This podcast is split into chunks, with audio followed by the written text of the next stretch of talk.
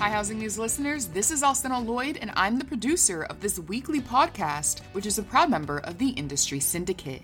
Today, you'll be listening to episode 5 of season 4 of the Housing News Podcast. In today's episode, Nima Wedlake joins the Housing News Podcast to discuss the housing market's real estate ecosystem, as well as Open Doors S4 filing, which now values the company at $4.8 billion. During the interview, Wedlake touches on his recent blog that examines Opendoor's business practices, its progress to date, and its future prospects. He also discusses why so many companies in the housing space are now choosing to go public. But before we listen, here's a brief word from our sponsor. Now more than ever, homeowners and borrowers of the future need to understand impacts and options during times of financial hardship. Freddie Mac has made home possible for 50 years and is committed to providing assistance and clarity to the housing market. Through All for Home SM efforts, Freddie Mac Single Family is leading the future of housing through insights, education, mortgage, and business solutions. Learn more about resources to help you and the clients you serve at sf.freddiemac.com slash affordable lending. Thank you for listening, and here's the fifth episode of season four of the Housing News Podcast.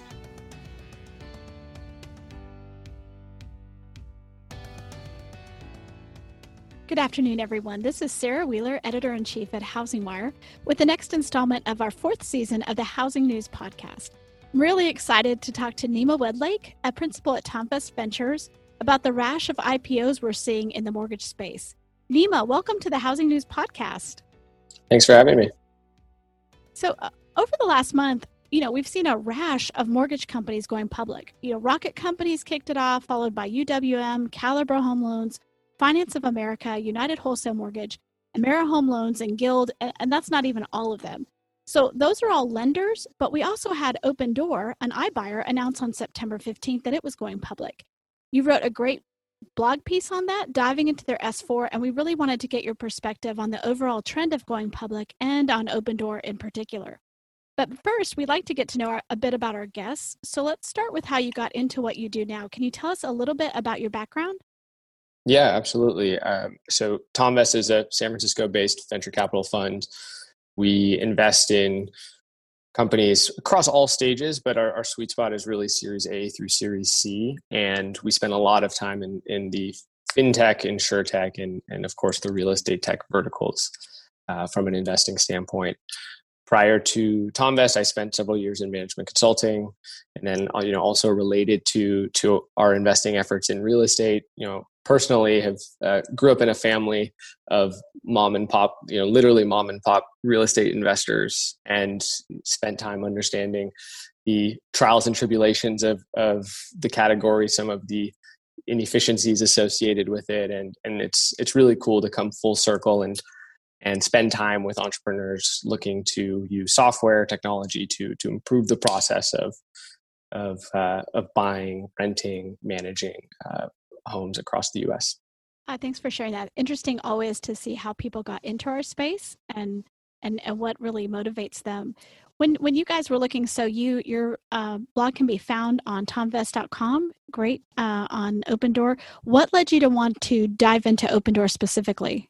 Yeah, good question. It's you know it's it's a fascinating company. There's you know there's been so much in uh, venture capital flowing into real estate technology in, in the last several years. And you know, Opendoor is, is one of the largest, if not the largest, venture-backed company in in the category, and it's it's really an am, ambitious business model um, it, where it's it's a mix of technology, of course, to scale home buying efforts without scaling the, the number of of folks required to to enable those transactions. So there is this fundamental technology platform there. But there's also, you know, it's, it's also an atypical venture investment in a lot of ways, right? It's there, there's a, a big balance sheet that's required in order to enable transactions. You know, that there is, there are teams distributed across the US in order to facilitate the transactions um, and it's required a you know a hefty amount of of capital um, into the the core business in order to to get to really impressive scale. So it's always been it's always been a, a, a fascinating company for for me, uh, and I think their the fact that they they announced their intentions to go public, it's it's a very I, I would describe it as a hallmark moment for for the entire real estate tech industry. I like that the hallmark moment. Yeah. That's interesting. You know, as you mentioned, they're the they're the nation's largest iBuyer, and they're concentrated, like most of the others, in in bedroom communities in the Southwest and the West. Tell us a little bit about their business model. How is it that they're going to make money? Yep. Uh, so it's you know on its surface, it's it's a fairly fairly simple model, right? They uh, offer a, a very quick way to to sell your home. You can go to the Opendoor website, type in your address, fill out some questions around the property characteristics, and within a day receive an all cash offer for your home. And if you choose to accept that, you can close on the the date of your choice and the Opendoor team will facilitate that entire process on your behalf. Very simple, I think simplicity is is one of the goals of the the open door team, right? But behind the scenes, there's a lot going on, right? There's a fairly sophisticated data science team that's responsible for determining at which price they're willing to purchase your home for. There's a centralized ops team that's coordinating a vast network of subcontractors, um, repair teams, leasing, excuse me, um, agent teams that are that are responsible for post transaction making the property ready for sale and then and then selling the property in the in the open market at some premium to what they purchased it for. So lots going on in order to generate revenue for the business but at, at its surface it's the idea is that hey let's take this home selling process that has historically been expensive, stress inducing, time consuming, and and build a you know a internet version of it that is that is uh, elegant and simple. Boy, that is the uh, nut that everyone's trying to crack for sure. Definitely. You know, we're, we're used to tech companies going public even though they're not profitable and or eh, you know and, and might not be profitable for years and, and that's the case here. You know, why are investors interested in Opendoor? What what promise do they see there that makes them say, "Hey, they're not profitable yet, but here's here's why we're interested." Yeah, that's a fantastic question. And you know, I, I would point to the growth story of the business, at least pre 2020.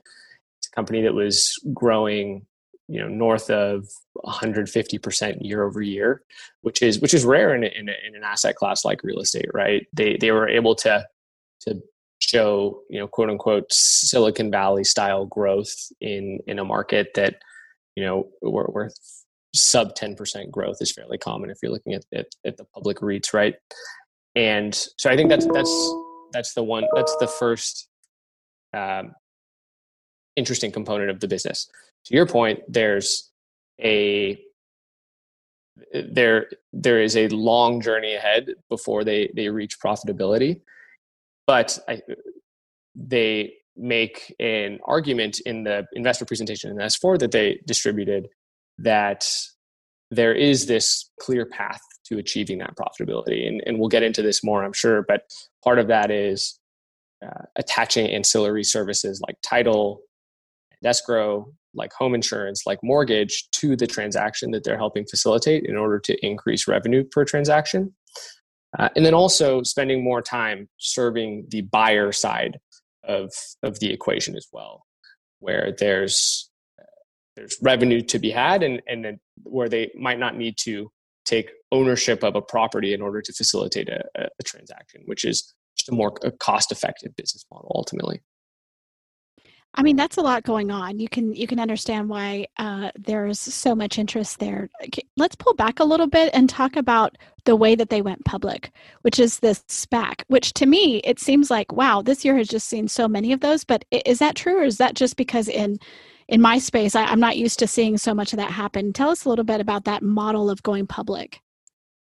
Yeah, so SPACs are, are, are, an interesting phenomenon in, in 2020. You know, I think at the, beginning of the pandemic, I personally would not have predicted we, would be in the, we'd be in this sort of IPO reverse mortgage frenzy that, that we're in now. But if you look at the volume of SPACs through 2020, even through the first half of 2020, it surpassed the the total amount raised for uh, for SPACs in in 2019, and I'm sure by the end of 2020 it will be you know north of 2x, 3x the the total capital raised, and you know very very good question around why why is that the case, and it's something that we're spending time uh, within Thomvest trying to understand as well.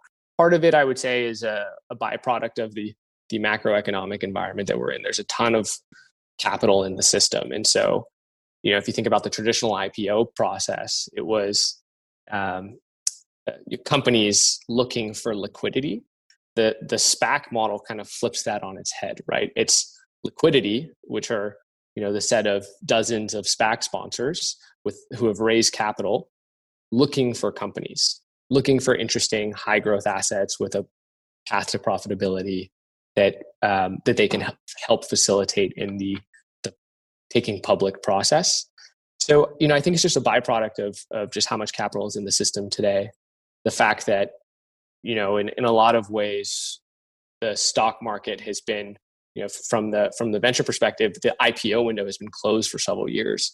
You only see really large tech unicorns going public, and so I think a lot of folks view this as a as a path to um, getting some of the uh, you know the long not the long tail but the the the mid tail of of venture backed technology companies um, to to the public market so that investors can can get access to to those businesses. So the fact that you know Open Door is going with social capital as as the uh, kind of blank check company that they're that they're merging with, is there anything particular that you see that that's why social capital is you know does this fit into their particular model more? Why are they interested in Open Door? Yeah, you know I, I think Chamath is uh, who who leads social capital is uh, thinks from a from a macro perspective and uh, you know as part of the the investor presentation that that Social Capital shared when when this announcement was made. Uh, Chamath and his team shared a, a, set of macro tailwinds that they believe will uh, benefit the open door business uh, over over the long term. You know, a being the increased movement of of folks from excuse me from urban high cost markets like the Bay Area to uh, you know more affordable markets like Phoenix, where where Opendoor has a has a really strong presence. Um, you know, access to to low cost of capital, uh, which which Opendoor is benefiting from, is you know, kind of the, the low interest rate environment that, that we're in now is is something that that the social capital team talks about as well. So you know, I think while the company is doesn't maybe exhibit the classic profitability characteristics uh, that that you know at least historically we, we've seen in, in the public markets. What makes it an interesting asset from Chamath's perspective, in my estimation, is that there's this big macro story uh, where 5 10 15 years from now you can you know in in his view you can draw a line to to Opendoor being a massive company on the scale of of amazon uh, you know which is which is a company that was referenced in that investor presentation Oh, really interesting. You know, you so in your blog you talk about those, you know, five reasons to believe why why it is that they might be interested in and what the case is for it. One of them has to do with exactly what you just said, which is scale. Can you expand on that a little bit? I mean, we're in a low mortgage rate environment, which is, you know, has kick-started this huge origination boom this year. But, you know, what about two years from now? So, eh, can you talk a little bit about scale and why they think it's going to be so big? Yeah, absolutely. And so, you know, part part of what I tried to to spend time on in the post is the, the concept of of economies of scale in in a business like Open Doors. And you know, we've we've seen this play out across not just not just venture backed tech companies, but but across the set of uh, other public real estate companies like Invitation Homes in the single family rental space. You know, they've demonstrated that you can scale up a massive home buying operation without uh, hiring a massive team to do so. So, you know, in the in the Invitation Homes case, they have you know more than eighty thousand homes in their portfolio. all single family homes um, that uh, you know they operate at a scale that wasn't really possible a decade ago uh, pre you know pre some of the, the the benefits we've seen around mobile phones and the connectivity associated with it and i think the same dynamics play out in Opendoor's case as well a they've been able to scale their uh, their home buying apparatus to you know nearly 20,000 homes in 2019 uh, without having a massive team to, to, do that. B, they've used their scale to negotiate discounts with um, suppliers like for hardwood flooring, tile, paint, etc. The the they have much better pricing than, than you or I do as as uh, shoppers at Home Depot, right? And then a third, they have uh, they have a large network of subcontractors who they've negotiated rates with because they have uh, scale and they can guarantee a steady stream of business to you know, plumbers in Phoenix or um, or other other subs in in that uh, in that network that they've built.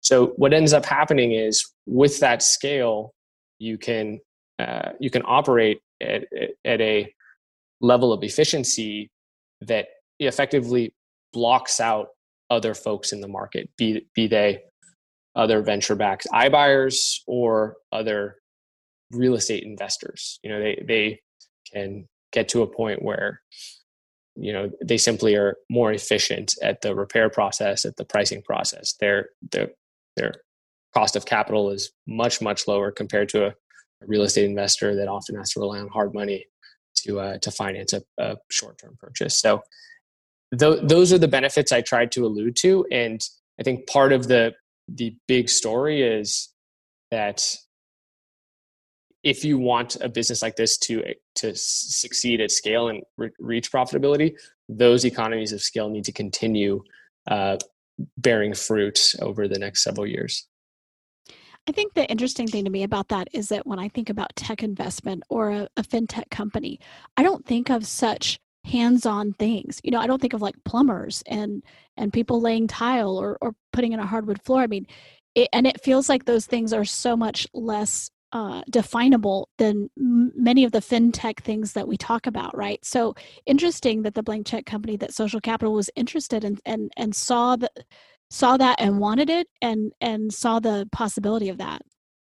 Yeah absolutely. I mean i, th- I think in in the venture world in the software world we're, we're so used to zero marginal cost or near zero marginal cost right? It's you know using aws or google cloud we can create infinitely scalable products and services uh, built in software. And so we don't really think about you know gross margin or or economies of scale in the same way.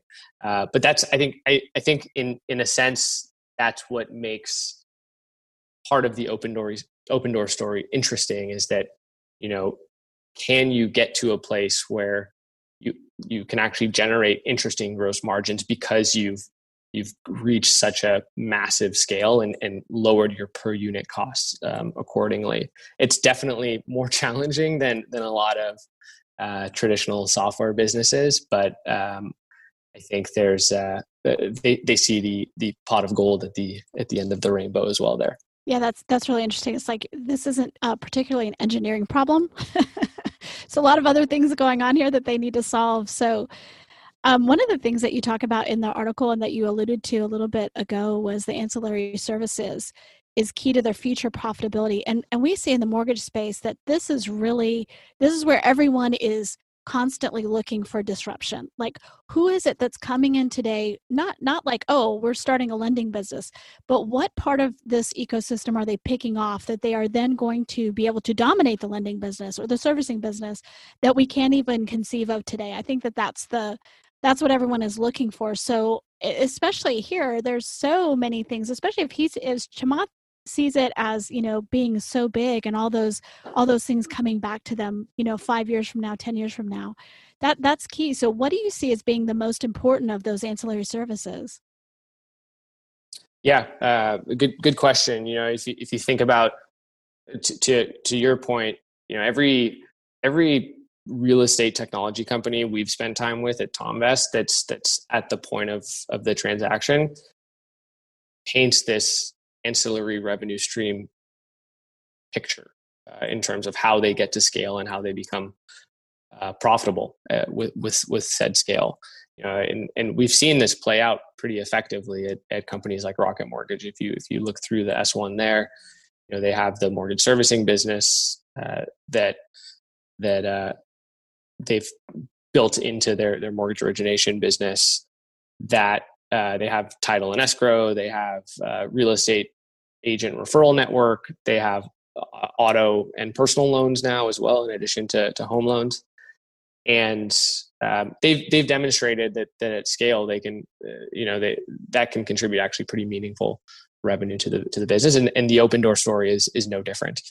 Uh, already today, title and escrow uh, is is a big component of their you know ancillary revenue. I, I believe in their mature markets, it's it's north of eighty percent attach rate there.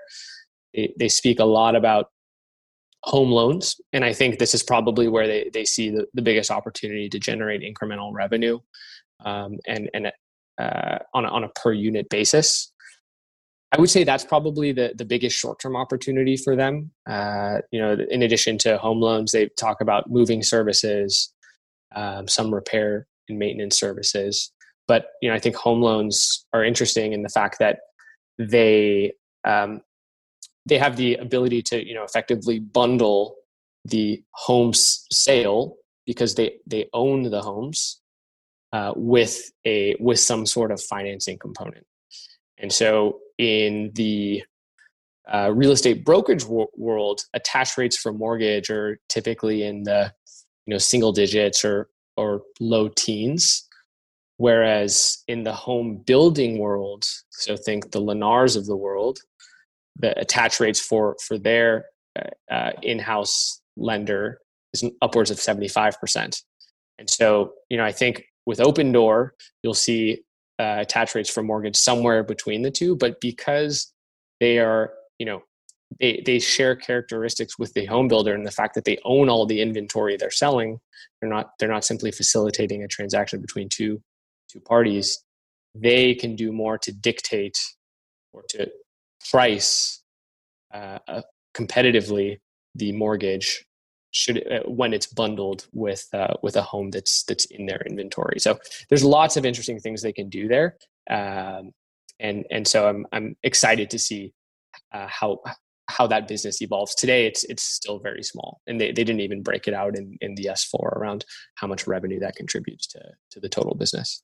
Yeah, it'll be interesting to see, and and also uh, just really that that's the that's the key to me is how they're going to be able to do that and uh, when they're going to be able to do that but but interesting for for our audience that part is is super interesting the other part is the whole idea of iBuying you know right now they're playing nice with agents. And um, when we've suggested oh iBuying is a is a threat to agents um, to real estate agents you know eh, not just Open Door, but the other ones too will be like no no no we, we you know we can play nice and we can be part of their repertoire and they can um, you know they can use us to get the best different offers for their clients. And that's certainly true today but one of the things that you bring up in your uh, in your piece is the margin expansion by disintermediating agents. And, mm-hmm. and clearly you know it, if you're looking at this and uh, this is the the piece that agents are the most you know worried about from your perspective is this something that um, is coming sooner rather than later? Or how does that fit into this whole picture? Yeah that's that's a fantastic question. You know i i think open door has always had a bit of a frenemy co-opetition sort of relationship with with agents in in their in their respective markets they realize that agents are an important source of facilitating transactions in, in many cases but they also see the agent commissions as a, as a really lucrative source of margin uh, for Opendoor. And i you know i think their vision is to facilitate the both sides of the transaction ultimately and they can use that traditional agent commission and pass it back to to either buyers or sellers in order to incent them to to operate or to transact simply with Opendoor and, and without a an agent um, on on either side. So I, I, you know I do think that they'll that they'll start competing more directly.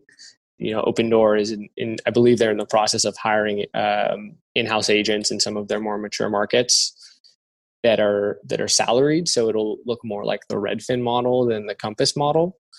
Um, you know, but ultimately, I think you'll see all of these companies converge into something that looks more or less the same where you know we're seeing this with zillow and redfin already they have an iBuying component Opendoor is is hiring agents in house so they're all they're all going to be these hybrid brokerage iBuyer um, you know transaction engines for for the housing market uh, with with kind of a menu of, of, of offerings depending on your your specific situation as a as a buyer or seller of a home.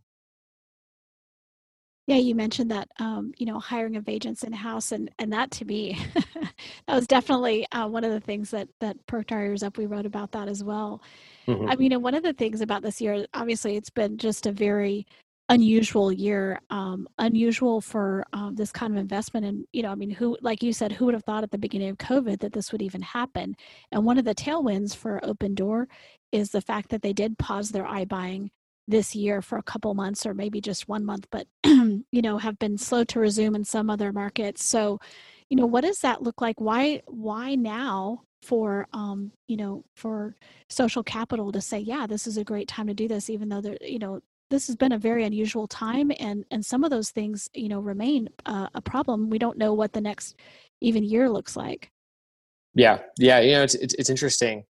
I've it, you know we spent the last several minutes talking about some of the the tailwinds associated with with the business uh, but at the same time we're, we're in the midst of covid and if you look at their their financial forecast for 2020 they expect a 47% year over year decline from 2019 uh, from in terms of revenue.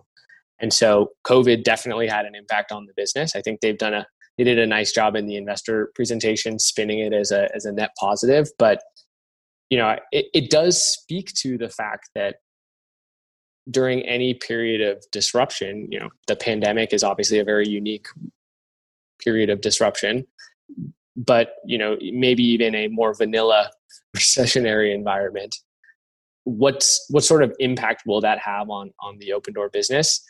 Because they're they're holders of of of home inventory at such a massive scale. And you know i think you brought up this point earlier what happens when interest rates rise? You know their cost of capital goes up that could also uh, um, dampen demand from from home buyers uh, what happens in a in a scenario when when they expect home prices to to depreciate, do do they stop buying um, in the in the similar way they, they did during this this COVID period we're in? And so I think similar to to the set of mortgage companies that are going public, while things are really good r- right now, just given the low interest rate environment we're in and the supply constrained nature of of the ho- housing market generally, you know, they're like more uh, Rocket Mortgage, for instance, it isn't trading at a at a incredible premium to to um, to it isn't trading at the same level as as Zillows or, or Redfins of the world because I think Wall Street investors recognize that that uh, there isn't this consistent up and to the right story that uh, their success is highly dependent on mortgage rates and and um, mortgage rates will go up eventually, although um, you know TBD when that happens. That's a great point. And really leads into my um, last question, which is really about the valuation and how how they come up with that. You know, they announced at a 4.8 billion, but the shares have increased since then. So, uh, and, and you're right, which imply an enterprise value of about 12 billion. So, you know, how are they? How did they come to that? What are some some of the factors that they're looking at when um, when it's hard to compare them really to anybody else?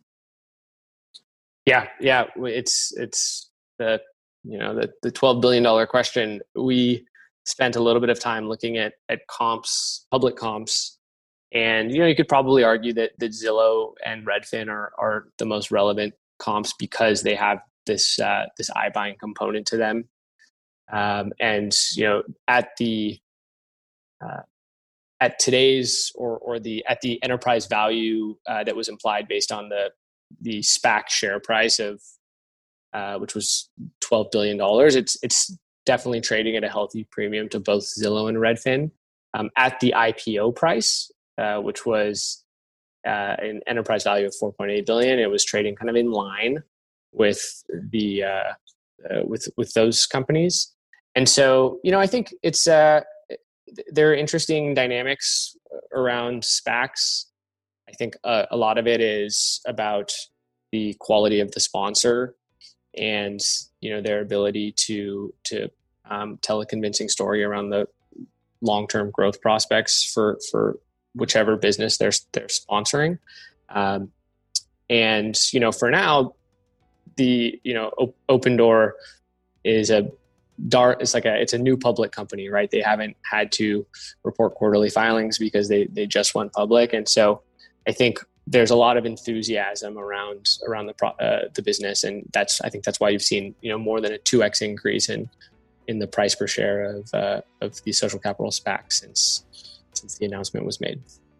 Uh, you know, there's so much more we could go into. We're, we're about out of time for today, but Nima, I want to say thank you so much for uh, sharing your insights with us, and we would love to have you back um, as this story develops. Um, not just with this, but if we see other SPACs come through, and and kind of what we're seeing next year as as things change. Um, really uh, appreciate that, and and has, have really appreciated the discussion yeah likewise thanks so much for for taking the time to chat today and, and would love to to talk more i'm sure we'll see uh, plenty of uh, of additional real estate related SPACs in the in the near future so um, happy to chat more about those when the time comes Nima, thank you so much for sitting down with us at Housing News and sharing this insight on a trend that we're sure to see more of. Uh, and thanks to our listeners. Have a great day.